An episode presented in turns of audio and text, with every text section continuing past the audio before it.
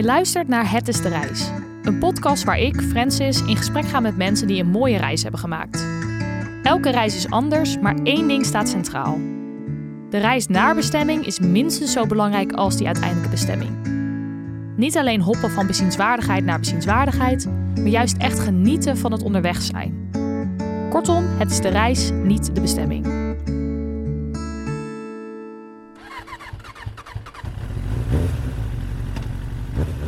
In deze aflevering spreken we met Pieter. Hij is dol op motorrijden en heeft vorig jaar dan ook een hele vette reis gemaakt. Ik heb uh, met mijn motor um, van april tot en met november uh, vorig jaar in uh, zeven maanden 53.000 kilometer afgelegd. waarvan redelijk wat offroad kilometers. En ik ben van, het plan was van Amsterdam naar Tokio rijden. Alleen dit is iets anders. Ja, het is niet de eindbestemming, maar de reis. Uh, dus dat is iets anders gegaan dan gepland. Uh, daarover misschien later meer. Daarover zeker later meer. Maar eerst ben ik wel benieuwd hoe Pieter op het idee kwam om deze reis te gaan maken. Uh, op mijn zestiende heb ik samen met een vriend brommetjes gekocht. En toen zijn we mee van langs de kust zo Nederland, België, Frankrijk. En uiteindelijk waren we vanuit de kust uh, naar Parijs, zo het binnenland inrijden. Op je zestiende heb je dit gedaan? Ja, op mijn zestiende, ja. Oké, best wel jong. ook met de tentjes en de brommetjes ook wel iets aangepast en zo. Oké, vet. Uh, dus een kamperen, een beetje wild kamperen, volgens mij ook wel campings. En uh, uiteindelijk hebben we ook de eind, die eindbestemming niet gehaald. Oké. Nou, het gaat om, gaat om de reis. Ja. en waarom hebben jullie dat niet gehaald?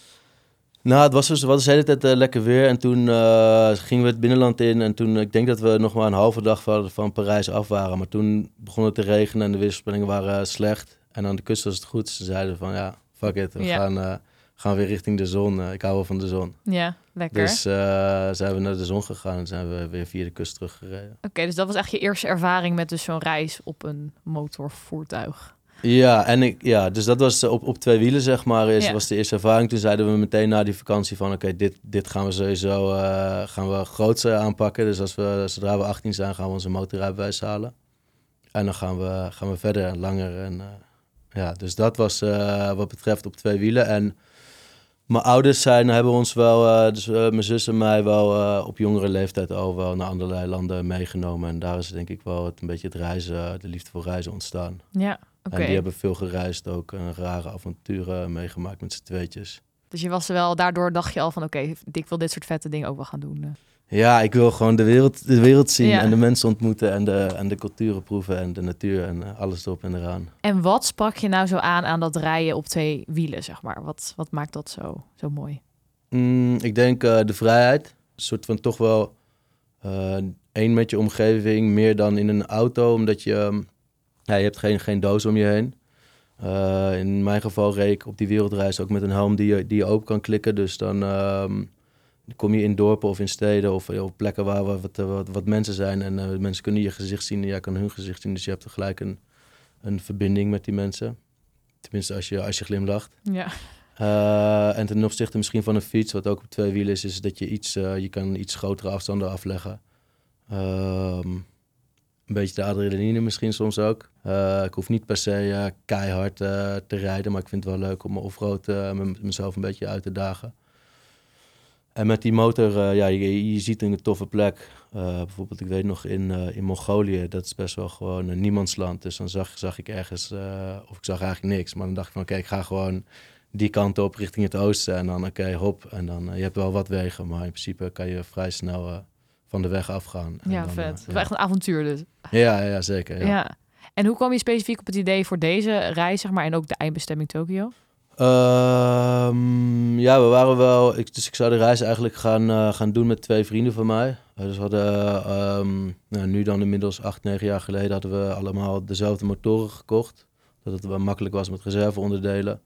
Uh, en dan gingen we elk jaar gingen we onszelf trainen off-road en, uh, en, de, en de campinggear en zo uittesten binnen Europa. Dus elke keer uh, twee, drie weken weg. Ja, slim.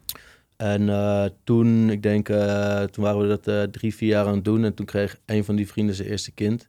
Die zei in het begin nog van, ik ga sowieso mee. Wij zeiden van, nee, dat gaat er niet worden. Nee. en dat, is ook, dat was ook na een half jaar zeven van, nee, dat, kan ik niet, dit voelt niet goed. Dat kan, kan ik niet maken en het voelt ook niet goed. En, Dus toen was ik nog, eh, had ik nog één vriend over. Eh, en toen eh, zouden we begin 2020 gaan, maar toen kwam dus COVID. Ja.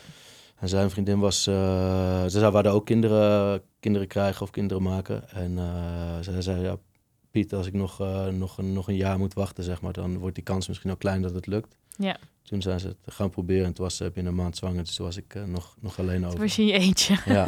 en ja. was dat iets wat je, wat je ja, kut vond? Of dacht je juist van, oh ja, in het prima om het ook in mijn eentje te doen? Toen ik net het nieuws kreeg, ik weet nog dat ik dacht van, oké, okay, wat, wat, wat zou de eerste gedachte zijn? Eén, ben ik blij voor die vriend van mij dat hij een kind krijgt? Of kut, sorry, nu moet ik alleen. Hij was, gelukkig was de eerste gedachte, oh, ik ben echt blij voor je dat je een kind krijgt. ja. Maar op een milliseconde daarna gevolgd van, holy shit, ik moet echt wel alleen nu. Uh, en dat was niet zozeer met veiligheid of zo dat dat te maken had, maar meer met ehm, als je vette dingen meemaakt. Ik kan jou en misschien de luisteraars van allerlei dingen vertellen en ik kan jou uh, foto's laten zien of filmpjes. Maar ik kan je nooit, het zal nooit hetzelfde zijn als dat we met, met z'n tweeën die dingen beleven en het daarna nog met z'n tweeën erover hebben. Zeker. Uh, dus ik dacht, dat is jammer dat ik dat niet kan delen. De, de leuke, maar ook vooral de, de slechte momenten. Want dat zijn de momenten die je uiteindelijk gaat onthouden na tien jaar nog. En dat worden dan ook weer mooie momenten. Um, dus dat vond ik jammer.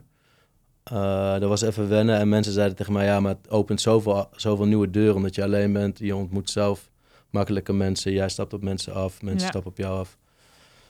En in het begin dacht ik van ja, dat is gewoon, uh, dat zeggen jullie er wel om me gewoon een beetje soort van uh, gerust te stellen. En, maar dat was, was, was echt zo. En ik, het, het, het, ja, het had me nog steeds geweldig geleken om met, met die twee boys, zijn hele goede vrienden van mij, te gaan.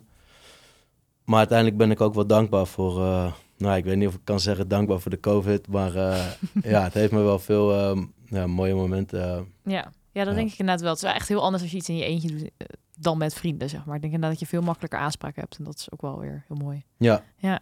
En toen ben je dus gegaan. En had je toen, toen je wegging, echt meteen al een route in je hoofd? we hadden dus, ehm, eh, we waren een beetje de oude zijderoute rijden. Oh ja. Maar dan niet door China, omdat het best wel moeilijk is om eh, met eigen vervoer China in te gaan. Mhm. Uh, tenminste, toen wij het aan het uitzoeken waren. Misschien uh, is het nu alweer ver veranderd. Dus uh, mocht je dat idee hebben, probeer het vooral of zoek het uit. Maar toen de tijd was het in ieder geval lastig. Want dan moet je met een, een guide reizen, zeg maar. Een, een, iemand vandaar, een Chinees. En die, ja, die gaat die route een beetje voor jou bepalen. En dat kost heel veel geld. Dus die twee factoren waren eigenlijk dat we zoiets hadden van... Oeh, dan wordt en onze vrijheid afgenomen, wat juist zo vet is met zo'n motor. Ja. Uh, ook een beetje van, oké, vandaag denk ik dit, maar morgen wil ik misschien mijn plan aanpassen. Of uh, we hebben iets vets gehoord onderweg van iemand van een local of een andere reiziger. Dus uh, niet China, maar in principe een beetje de oude zijderoute. En dan kom je dus langs al die alle stands. En, en zijn, ik ben door Iran gegaan. En, ja, vet. En het was, er, is, er, is, er zijn wel wat documentaires ook van mensen die in het verleden hebben gereisd. Eentje met um, die Engelse acteur... Het is The Long Way Down of The Long Way Up. Uh, Google het en je komt er een. Engelse acteur erbij. Ja. Dat is best wel een bekende motordocumentaire. Oké. En daar doen ze een soortgelijke reis. Dus had je even gekeken van tevoren. Die hadden we nou, onder andere met een hele een, een reeks van andere. Het zijn echt vette docus. Misschien Ja. kun je die ook in de, Ah, dat is een goeie. Dat zal ik in de show notes ja, eh, in de show notes zetten. Maar, en er hadden veel mensen gesproken. Die, we hebben best wel veel van tevoren ja, online research gedaan. Maar ook naar soort van weekenden met... uh, je hebt wel wat vette weekenden die georganiseerd worden in Nederland met uh, overlanders. Dus dat zijn mensen die met een 4x4 of een motor de wereld rondreizen. En dan heb je ook allemaal workshops en zo. Oh, dat is een goeie. en wat dus voor dat, dingen leer je dan, eh, zeg maar? Ja, we hebben niet echt, we hebben niet echt meegedaan in workshops. uh, maar je kan uh, hoe je een band moet plakken of uh, een soort van medische stuff, zeg maar. Um, HBO-dingetjes en Oh ja, uh, tips en tricks van reizen. Dus dat als je niet... Uh, we hadden daar al best wel veel onszelf in de praktijk gewoon dingetjes aangeleerd. En we waren ook een beetje koppig, dus ze dachten van oké, dat uh, die workshops gaan we niet doen. Maar als je helemaal, als je helemaal bleu bent en je, je weet er niks vanaf, dan is dat echt wel heel leuk. Ja. En je leert heel veel mensen kennen, dus dat was voor ons gewoon je netwerk uitbreiden en uh, tips en tricks. Dat is altijd leuk. Ja, dat, dat is denk ik vooral handig dat je mensen laat spreken die het al een keer gedaan hebben. Ja. Bijvoorbeeld dat je een beetje informatie krijgt. Ook vooral hoe het in die verschillende landen eraan toe gaat en zo. Ja. Ja. en dan moet je ook wel, tenminste, je moet helemaal niks of niemand moet iets. Maar Ja. ik zou, mijn tip zou zijn, uh, sta je er ook niet stuk op. Bijvoorbeeld, je kan dingen op forums of zo lezen of ook van die tips op, bij van die weekenden. Maar soms is die informatie die mensen hebben is ook gewoon uh, niet meer up-to-date. Of het zijn, uh, ja, we hebben best wel veel mensen gesproken die dan toch wel meer zo'n reis beleven van achter hun computer. En dingen die ze op YouTube zien, dan daadwerkelijk eigenlijk eh, echte reiservaring die ze hebben opgedaan. Ja. Dus die geven dan ook weer een verkeerd beeld. Heb je een voorbeeld van iets waarvan je van tevoren dacht dat het op een bepaalde manier zou gaan, dat het uiteindelijk juist heel anders was of ging? Eh, nou ja, mijn eindbestemming is er eentje van. Ja, vertel. Eh, nee, ik zou, dus eigenlijk zou ik naar Tokio, dus van Amsterdam naar Tokio. En dan zeg maar vanuit Siberië, eh, dan Zuid-Korea, Japan doen. Alleen omdat ik, heb, ik was aan het reizen terwijl de oorlog gaande was in de Oekraïne ook, met Rusland. Die mannen probeerden het land allemaal uit te vluchten. Eh, ook op het moment dat ik daar was. Dus de boottickets van Vladivostok, dus dat is helemaal Noordoost, Rusland, Siberië, wat tegen Noord-Korea aan ligt, naar Zuid-Korea en Japan, die waren allemaal uitverkocht. Ja. Uh, vanwege de olieprijzen waren die, die tickets waren ook heel duur en vanwege het vraag en aanbod. Uh, dus één, ik moest heel lang wachten in Vladivostok. Nou was Vladivostok wel vet, maar niet een maand lang wachten vet. Oh, dat is echt lang, ja. Ja, ja, ja. Ja. En ik was wel voor onbepaalde tijd aan, aan het reizen, dus ik had geen, geen dus ik had, qua tijd kon het, ik had geen, geen werk of vrouw of kinderen waar ik rekening mee moest houden. dus dat was heel chill. Maar niet, niet, niet, niet daar zitten. En, en die kosten waren dus best wel omhoog. Dus in eerste instantie was volgens mij 1500 euro om mezelf en die motor. Dus van, van, van Rusland naar Zuid-Korea naar Japan. Mm -hmm. En nu was het volgens mij 6000 dollar of zo. zo. Dat is wel echt Dus dacht ik, ja, veel. dit is wel, dit is wel heel... Ja. Terwijl die afstanden niet eens zo heel groot zijn. Dus toen dacht ik van, ja, dat ja, kan het wel doen. Ja, en Maar was het moeilijk om toen dat, die bestemming los te laten, zeg maar? Beetje. Ik was er wel, uh, ik, ik, was er wel al mee bezig toen ik in Ulaanbaatar, dus het hoofdstuk van Mongolië, omdat ik wel een beetje vooruit aan het kijken was, omdat ik al dacht van oké, okay, dit kan wel even een dingetje worden, zeg maar. Ja. Dus daar moest ik een beetje de knoop al doorgaan van oké, okay, ga ik nu nog dat hele, want dat stuk Siberië wat ik moest rijden, dat is, was iets van vier of vijf dagen. En echt lange tien uur, elf uur op de motor, echt, en dan gewoon doorrijden. Ja. Uh, in eerste instantie wou ik daar ook nog een aantal off-road routes doen. Alleen het was al gaan sneeuwen bij het meer van Baikal. En toen dacht ik van, oké, okay, ik moet niet te lang in deze area blijven hangen. Want uh, ja, als het glad wordt, dan is het gewoon, uh, dan wordt het hele lange dagen. Dus daar was ik wel helemaal alleen, omdat er alle Westelingen en Europeanen konden er met hun visums niet meer in Rusland inkomen. En Mhm. ik had een werkvisum, waardoor ik een half jaar in en uit kon. En hoe heb je dat geregeld, een werkvisum voor Rusland? Ja, dat, ik, had, ik had een bureau hier in Nederland uh, gevonden. Ik weet nog steeds niet in hoeverre het helemaal legit is gegaan, maar uh, die ik wat geld heb betaald en die, mij, uh, die daar een, een, bedrijf hadden of mensen kenden die mij hebben uitgenodigd. En ik zou in Moskou wat marketingwerk gaan doen. Ah, oké. Uh, puur op papier, zeg maar. Uiteindelijk. En toen heb ik een werkvisum gekregen. En het, was wel, het was wel spannend, want het, toen ik dat visum aan ging vragen, toen had volgens mij net, uh, toen was het net, was het echt uh, net twee dagen of zo, hadden ze een soort van de oorlog verklaard of hadden ze Mhm. iets gezegd van alle, um, als sanctie gaan wij nu uh, uh, indienen dat, dat er helemaal geen visa's meer af worden gegeven. Dus ik kwam daar in, in Den Haag, zat volgens mij bij die ambassade. Zei ik van ja, hoe groot is mijn kans? En zaten er twee van die ja, Nederlands-Russische vrouwen die soort van zonder ik zeg niet dat alle Russische vrouwen geen emotie op de gezicht hebben, maar deze hadden wel vrij weinig emotie. Ja. Ik vroeg van, hoe groot is de kans dat ik dat visum krijg? Zei ze, ja, you come back uh, next week. Ik zei, oké. Dus ik zei helemaal duimen en de kaarsjes opsteken de hele week lang. En toen kwam ik er terug en toen kreeg ik zo'n bonnetje en, uh, en mijn paspoort terug. dacht ik, oké, het is niet gelukt. En toen opende ik hem toen zo, wow, en toen Oh, zat hij erin. Ja. Oké. Dus een beetje, ik weet niet, een beetje geluk. Ja. En uh, ja. Ja. Maar je bent dus inderdaad dus in Rusland geweest uh, Ja. tijdens de oorlog. ja Hoe was dat? mensen over de hele wereld zijn fucking vriendelijk en chill. Als je ze een glimlach kreeg, geeft, dan uh, krijg Ja. je hem terug. Dat is uh, wat ik ervaren heb. Dat wist ik al wel een beetje van, van mijn, mijn andere reizen die ik heb gemaakt. En waar, die plekken waar mijn ouders me mee naartoe hebben genomen. Maar die hebben me denk ik ook zo, ja, zo opgevoed of zo, zo, zo laten zien dat, uh, dat je, als je op die manier in het leven staat, dat je op die manier behandeld wordt. En dat gold niet anders voor Rusland. Ik heb uh, best wel veel met ze gesproken, ook over de oorlog. En uh, zelfs in, in, in dorpen, in grote steden, mensen die ik met Google Translate sprak of, of die Engels spraken. Mhm.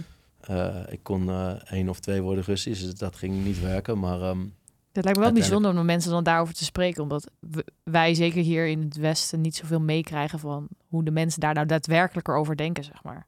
ja, dus dat is. Um, uh, dat had ik van tevoren al. Ik had twee dingen die ik van. Want soms vragen mensen wel eens: ben je veranderd of zo? Of heb je hele grote uh, inzichten gehad? Maar, maar twee dingen die eigenlijk meer versterkt zijn. Eén, dus uh, mensen zijn gewoon goed. En misschien heb je 1% wereldwijd vaak zit hij dan aan de top, helaas, Mhm. in de politiek. maar, Dat is ehm, jammer, ja. eh, dat is jammer, maar over het algemeen zijn, zijn mensen gewoon goed en Ja. eh, hebben ze het beste met je voort. Eh, en het andere is dat, ehm, dat wat je op het nieuws ziet en op internet vaak niet helemaal in lijn ligt met wat er in de, in, in de werkelijkheid gaande is. En dat gold ook voor de situatie in Rusland. In ieder geval veel familie, vrienden die, die toch wel bezorgd waren over van, joh, ga je... Helemaal toen ik in, toen ik in Vladivostok zat, van, toen ik zei, joh, ik ga hem nog even helemaal terugrijden. Dus ik ga nog eh, twee maanden langer in Rusland eh, rondreizen. Toen waren mensen niet zo blij bij het thuisfront. Ja, snap ik. Ehm, maar ik bleef zeggen, ik, ik, ik, ik, eh, ja, ik, kan, ik, ik, ik, ik, ik zie dat toch anders dan dat jullie dat zien. Want jullie zien dat van, van, van, van, van op de bank achter de tv. En er wordt een bepaald beeld geschetst. En een soort van, er is vaak één goede en één slechte partij. Eh, in dit geval was, was de goede partij dan in, de, in, in onze ogen de Oekraïne en de slechte partij Rusland. Maar zo zwart-wit is het Ja, natuurlijk de Russische mensen- burgers hebben natuurlijk ook niet zoveel ermee te maken. Ja. dus dat, dat is wat ik ervaren heb. Ja. Die, ah, dus zelfs de pro-Poetin mensen die ik sprak, die, die zeiden van ja, dit willen wij, dit willen wij ook gewoon niet. Nee. En we willen geen oorlog. En eh, ja, we willen niet dat onze vader of mijn man of mijn oom eh, naar het front moet. Voor, en nou maar helemaal niet voor iets waar je niet, waar je niet achter staat. Nee, precies. Nee. Ja. Oké, ja, bijzonder. Dus, eh, dus dat, ja. En je noemde al een paar keer dat je dus best ook wel veel off-road hebt gereden. Hoe, ja. eh, zeg maar, ga je daar gewoon, doe je dat gewoon? Of bedenk je van tevoren wel waar je precies heen gaat? Kan je zeg maar routes vinden of hoe werkt dat? Ik weet dus niks van Eh, motorrijden. nee, dus, nee, nee. dus, dus je kan verschillende... ehm, kijk, off-road, ik, ik, laat ik, nou, ik moet het misschien beter definiëren. Ik heb veel gravel roads gereden. Mhm. Dus dat zijn eigenlijk wel een soort van wegen, maar die worden dan misschien door boeren of het leger of eh, er worden door gebruikt, zeg maar. eh, waarbij de normale mensen op een a- asfaltweg rijden. ja, precies. En soms, in sommige landen, is een, een gravel road een, een hoofdweg, zeg maar. Dus dat verschilt natuurlijk ook een beetje per land of gebied waar je rijdt. Eh, en offroad is dan echt als, je, als, als er gewoon geen weg. Dus dat... ehm, eh, ik heb niet een derde van de reis offroad gereden. Dat zou wel heel sick zijn. Dan had ik het waarschijnlijk ook niet in zeven maanden kunnen doen.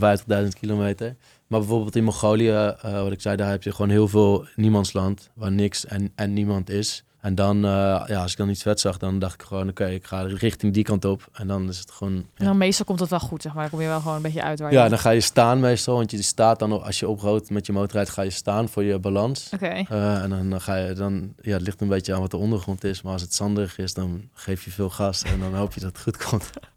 En gaat het dan ook wel eens fout of, of dat niet? Ik heb één keer, ehm, eh, ik, nou, ik heb eigenlijk twee, eigenlijk maar twee. eh, ik ben wel vaak gevallen of rood, want dat, eh, tenminste, ik kan alleen voor mezelf spreken, maar je valt best wel snel omdat je eh, maar op lage dan, of je bent moe of je rijdt over iets glads heen of iets is te stijl en je hebt niet genoeg snelheid en dat is maakt eigenlijk niet zoveel uit. En dan valt je motor en dan pak je hem erop en dan ga je weer verder. Maar één keertje in Kazachstan, eh, ja, reed ik dus ook door de middle of nowhere. Eh, met niks of niemand om me heen. En eh, zover is dat ik kon zien. En, ehm, en toen stond ik ook, daar reed ik denk ik 90, 100 km per uur. En toen werd het zand steeds, steeds dieper en fijner.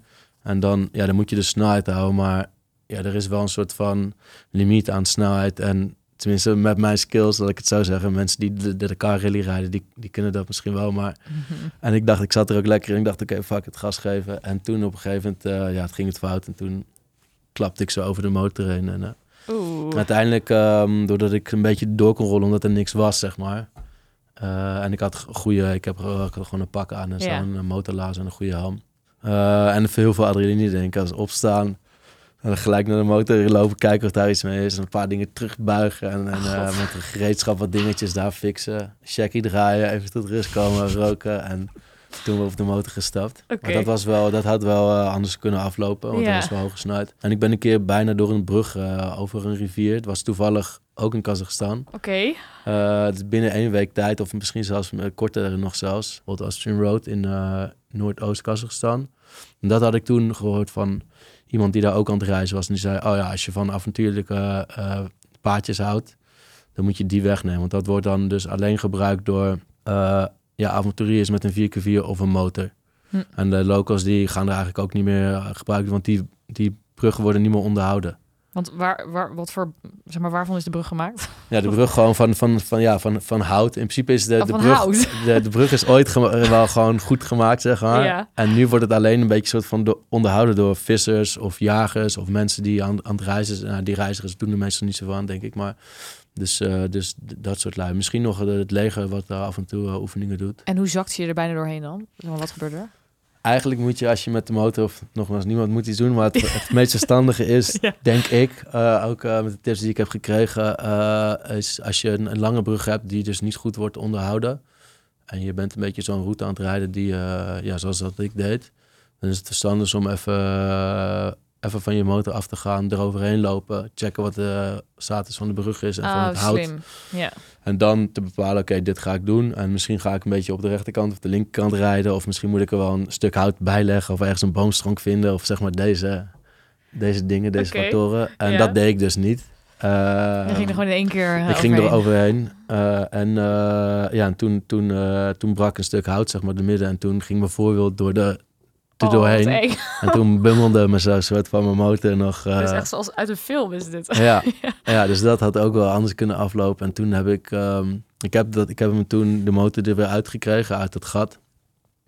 En eh, uiteindelijk weer eh, aan de overkant gekomen. Dat heb ik ook uh, opgenomen. Ik dacht, dit moet ik dan ook opnemen. Ja. Terwijl nog steeds wel een beetje mijn hart in mijn keel zat. En eh, ja, was wel spannend op zich. Maar ik dacht, ja, dit zijn wel vet. Dit moet gewoon, dit op mijn Ja, moet vastleggen. Dus ik had mijn telefoon neergezet. Dus ik heb zo'n opname van eh, ja, bijna een uur. Dat ik die motor eruit aan het trekken ben. Aan het frikken en dingen. En stukjes hout ertussen. En Ja. spanbanden en weet ik wat allemaal.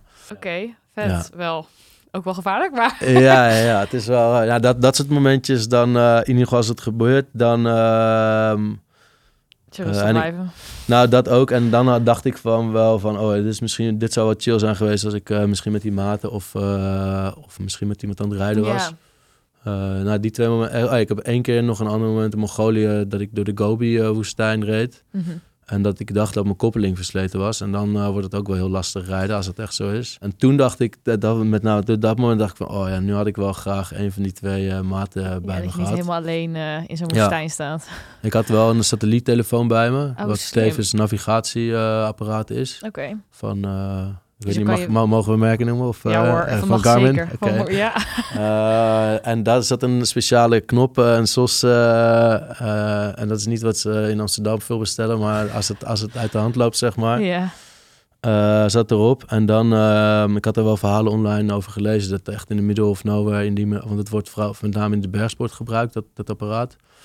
Eh, Dat mensen erop drukt en dat je dan eh, binnen een paar uur een helikopter uh, Oh, naast wat je hebt goed. staan. Oh, slim Dus ze- om zoiets mee te nemen dan. Ja, dus ze, ze nemen dan contact op met lokale eh, diensten. En dan aan de hand van, als je nog een sms'je terug kan sturen, dan zeg je ik heb mijn been gebroken. Dan sturen ze een ambulance. Ja. Of ik word overvallen. Dan sturen ze politie of het leger of whatever. Ja. Oh ja, slim. En als je niet reageert, dan gaan ze uit van het ergste. En dan komt er meestal een helikopter. En heb je dan dus meestal in je eentje gereden of ook wel met andere mensen die je tegenkwam onderweg? Vanaf Istanbul in Turkije ben ik samen met een jongen die ik al een soort van kende. Heb ik eh, door het noorden van Turkije gereden. eh, en eh, Ge- Georgië en Armenië. En toen moest hij weer terug naar Nederland. En toen was ik in Georgië was ik een, een Duitser en een Zwitser tegengekomen. Die gingen ook naar Iran. Dus toen heb ik weer gemiet in Iran. Oh, leuk, ja. Dat was ook nog een grappig verhaal.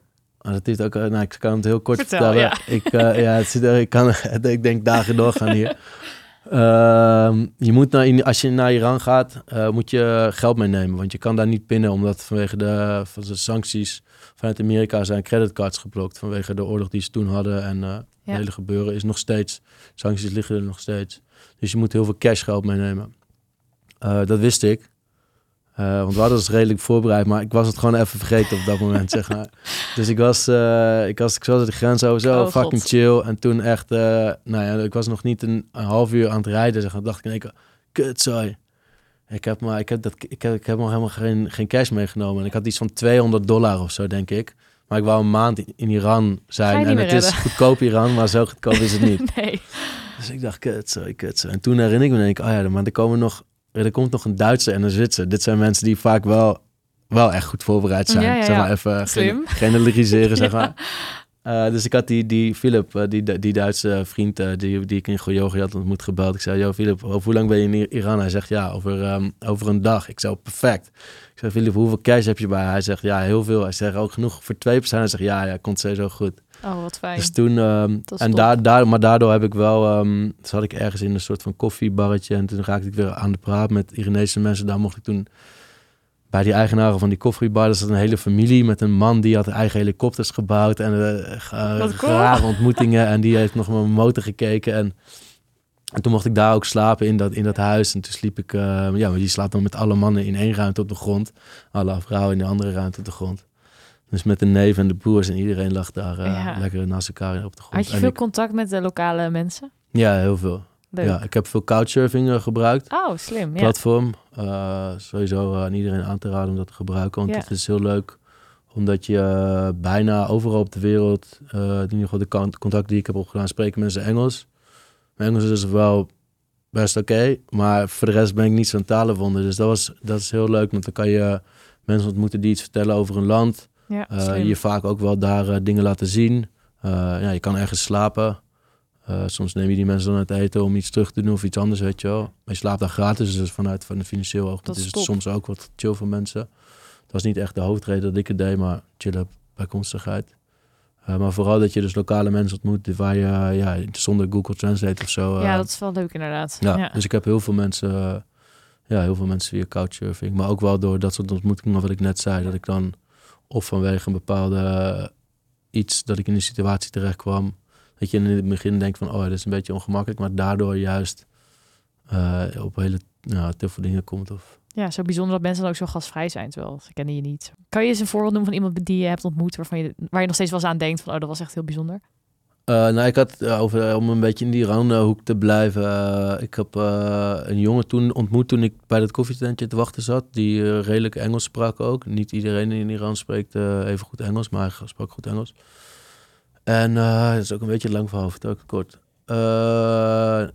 Nou, was een bijzonder persoon en, en, en, en, en, en, en hij raakte weer geïnspireerd door ons. Hij had een beetje een lastige situatie thuis. En toen eh, de volgende dag dat we hem zagen, zagen we met twee plastic zakken. Zeiden van, yo, Salah, wat, eh what's up? Zei, ja, ik ben, ik ben weggelopen van huis, jullie hebben hem geïnspireerd. Wow. Toen dacht ik wel van, oh kut, weet je wel, wat de ja. fuck heb ik nou... eh, ehm, maar dat was, hij was geïnspireerd geraakt en hij wou... zijn droom was om een beetje situatieschets te geven van, van Iran.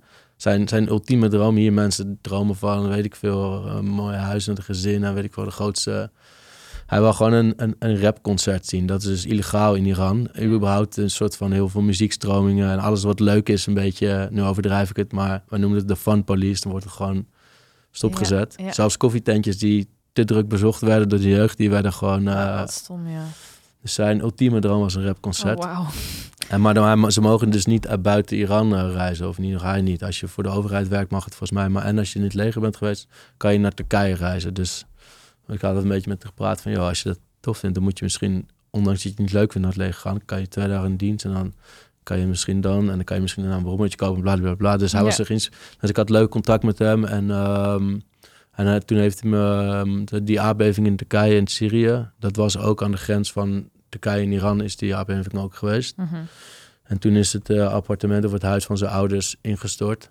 Eh, en toen heb ik eh, met wat mensen wat geld verzameld om, om iets te fixen voor hem, zeg maar. Oh, wow, wat goed. Dus dat, ja, dat... Oh, dat is echt mooi. Dus je hebt hem ook nog contact met hem dus gehad. Ja, ja. En ik heb ook, nu zaten we dan toevallig over Iran te praten en, Ja. en vroeg je dat. Maar ook uit, uit, uit ja, andere plekken en zo. Best wel veel mensen die ik nog spreek. Ja? Oh, dat is echt mooi, ja. Was een vrouw in Moskou ehm, die ik had ontmoet. Die was een tijdje terug ook in Amsterdam. Oh ja. Dus hebben we mee gechilled Oh, en haar mee naar voorstellingen genomen en Oh, eh, dat is ook dingen. vet, en, ja. eh, ja. En je zei net, of ik weet eigenlijk niet eens of je dat in de podcast zei of daarvoor al, dat je dus ook iets heel bizars hebt meegemaakt waar iedereen naar vroeg. En dan Ah, ben ja. ik eigenlijk wel heel benieuwd wat dat precies is. Ja, ja, ja, ja. De meest onveilige situatie. En daarmee wil ik benadrukken dat ik eh me zelfs in die situatie niet echt heel erg onveilig voelde. Dingen floden gewoon als, ook, als, als floden, zeg maar. Oké. En over het algemeen dus benadruk dat ik die hele reis eh, nooit echt onveilig heb gevoeld. Eh, het is misschien ook wel een beetje een kwestie van geluk en, en, en ongeluk en een extra zintuig creëren als je veel aan het eh, reizen bent. Dat je er een soort van een beetje aan kan voelen van ja. Ehm, Maar ik was in, in Sarajevo en ehm, daar was ik twee of drie dagen. En het was, volgens mij had ik het zo gepland. Soms plande ik dat ik in de, in, als ik na, dan naar een wat grotere steden ging, dat ik daar in het weekend was. Oh ja, Eh, ik een heb beetje lang- uitgaan. Ja, ik heb lang feest georganiseerd in Amsterdam. En dan vond ik dat leuk om dat ook even te checken in andere Oh ja, plekken van de ja. wereld, zeg maar. Eh, dus ook zo ook daar. En ehm, ja, dit, dit, dit verhaal duurt te lang. Ik heb het opgenomen. Oké, Eh, dus die kan je ook in je, ehm eh, in je, in je voetnoot zetten. Ja, Misschien dat het linkje. Maar, heel het kwam in ieder er geval. Ik, ik was op een gegeven moment. Ik zeg altijd, ik ben mijn telefoon net kwijt. Ik kan hem alleen even niet vinden. Dat zijn twee verschillende dingen voor mij, zeg maar. Op dat moment kon ik hem ook niet vinden. En eh, ik kwam ergens terecht in een situatie. waarbij ik zelf op zoek ging naar de te- telefoon. En op een plek kwam.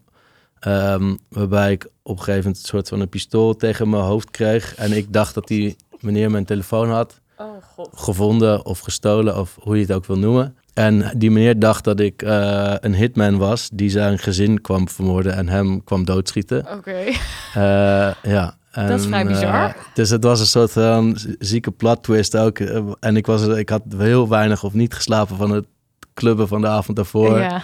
En ja, het is... ja, En hoe heb je hem ervan overtuigd dat, dat jij ja, geen het verhaal, het, verhaal is veel langer dan dit. Maar misschien moet je Ik het misschien. zetten. ja, ja, het is niet dat ik. eh, ik heb hem dus opgenomen op een gegeven moment omdat ik, omdat ik zoveel vrienden en familie had die, eh, die naar dit verhaal vroegen. En toen heb ik hem opgenomen gewoon en op Soundcloud gezet. Ja.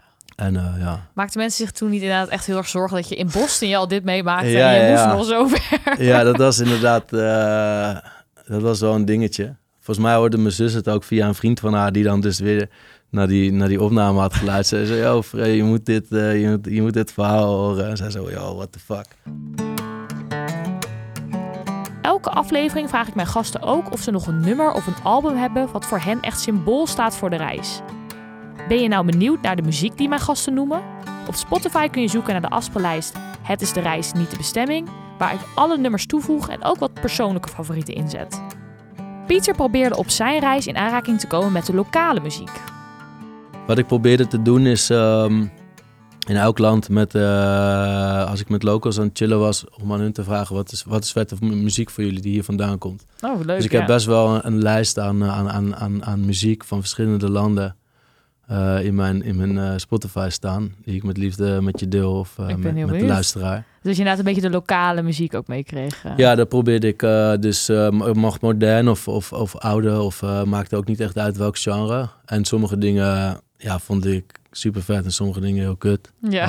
Ehm, maar dat vond ik wel leuk om te checken van oké, wat is dan... eh, en ook wat, wat, wat, waar, waar luisteren mensen naar? Ja. Of, eh, ja. Maar is je nog iets bijgebleven en je dacht, oh, in dat land hadden ze echt een leuk, leuke muziekstijl of weet ik veel wat. Eh, nou, in, in ehm, soort van... Als je, als je dan een genre hebt van wereldmuziek, ik weet niet of je het zo mag noemen, maar in ieder geval in Iran had ik wel met wat nummers dat ik, dat ik wel onder de indruk was. Ook omdat je, ja, je kan, je kan ook totaal, je verstaat in mijn geval niet wat ze zeggen. Eh, maar ja, het was eh ja, indrukwekkende muziek. Ik weet de namen daar niet. Nee, eh, maar stuur maar door. Ik ben Ja, ja, ja. wel benieuwd inderdaad. Ja. Want luister je veel muziek ook op de motor? Ja. ja, veel muziek, ook wel podcasts. Ehm, op een gegeven moment ben ik wel ook wat minder ehm, proberen te gaan luisteren. Ook dat, je, dat het lekker is om gewoon even... Is ook een soort van in a way, als je motor rijdt kan het ook wel een beetje meditatief zijn. Mhm, Zeker. Ehm, soms je gewoon helemaal aan niks denken of juist eh, over van allerlei dingen nadenken. Een beetje over wat ik ging doen na de reis ook af en toe. ja. Eh, alhoewel dat eh, vrij weinig aan bod is gekomen. Eh, Dus je ging ook wel een beetje over je leven nadenken, zeg maar. Ja, soms wel. Of over, ja, over dingetjes inderdaad. Maar soms kan het ook zijn dat je gewoon oh, juist over niks nadenkt. Ja. Dat is ook weer voor iedereen anders, denk ik. Ja, zeker. En soms had ik ook wel dat ik gewoon die, de, de podcast of de, mu- de muziek me een beetje doorheen sleepte. Iedereen had me al gewaarschuwd die die, die, die, die kant op was gegaan. Dat, dat, dat stuk van het Baikalmeer naar Vladivostok. Dat is gewoon vijf, vijf dagen ongeveer. ehm, ik weet niet meer, even niet meer het aantal kilometers, maar een hele lange afstand. En heel veel van hetzelfde. Eh, dat het best wel een soort van killing kan zijn. Ja. eh, ja. Eh, maar ja, dat, dat soort momenten is het wat je als je een leuke podcast of muziek hebt of zo. Zeker. En de podcast heet natuurlijk Het is de reis, niet de bestemming. Ja. Waarom vind jij het leuk en belangrijk om wat meer bewust om te gaan met de afstand die je aflegt en echt het onderweg zijn, zeg maar? Ehm, Nou ja, zeg maar in de letterlijke zin was het natuurlijk, uh, is, het, is het zowel met het brommerreisje als, als met deze reis. Uh, op het moment dat, het niet, dat ik Japan niet haalde, was het niet van, oh ja, dan is het niet, niet gelukt. Het is ook, uh, het is meer het onderweg zijn. Het, het, het, ik denk dat als je je ook te veel focust op het einddoel en het, en het loopt anders, en het loopt bijna altijd anders volgens mij. Ja, dan is het een soort van gefaald iets. Terwijl juist al die momenten ertussenin, dat, dat is wat het mooi maakt. Ja. En uh, misschien met name de, de dingen die je niet plant. Ik, ik heb wel wat dingen uit. Ja, ik was, we hebben dus best wel veel. Ja, de voorpret is de halve pret. Uh, zo ben ik in ieder geval ook, opgevoed. Ja. Dus daar moet je het ook zeker van nemen. Ja. Maar ook, uh, ook, ook, ook gewoon dat lekker loslaten. En als dingen anders lopen of niet te veel plannen, zeg maar. En het zijn juist, ja, dat is denk ik wat de meeste reizigers ook wel beamen. Is dat die spontane dingen, dat zijn vaak die mooie dingen.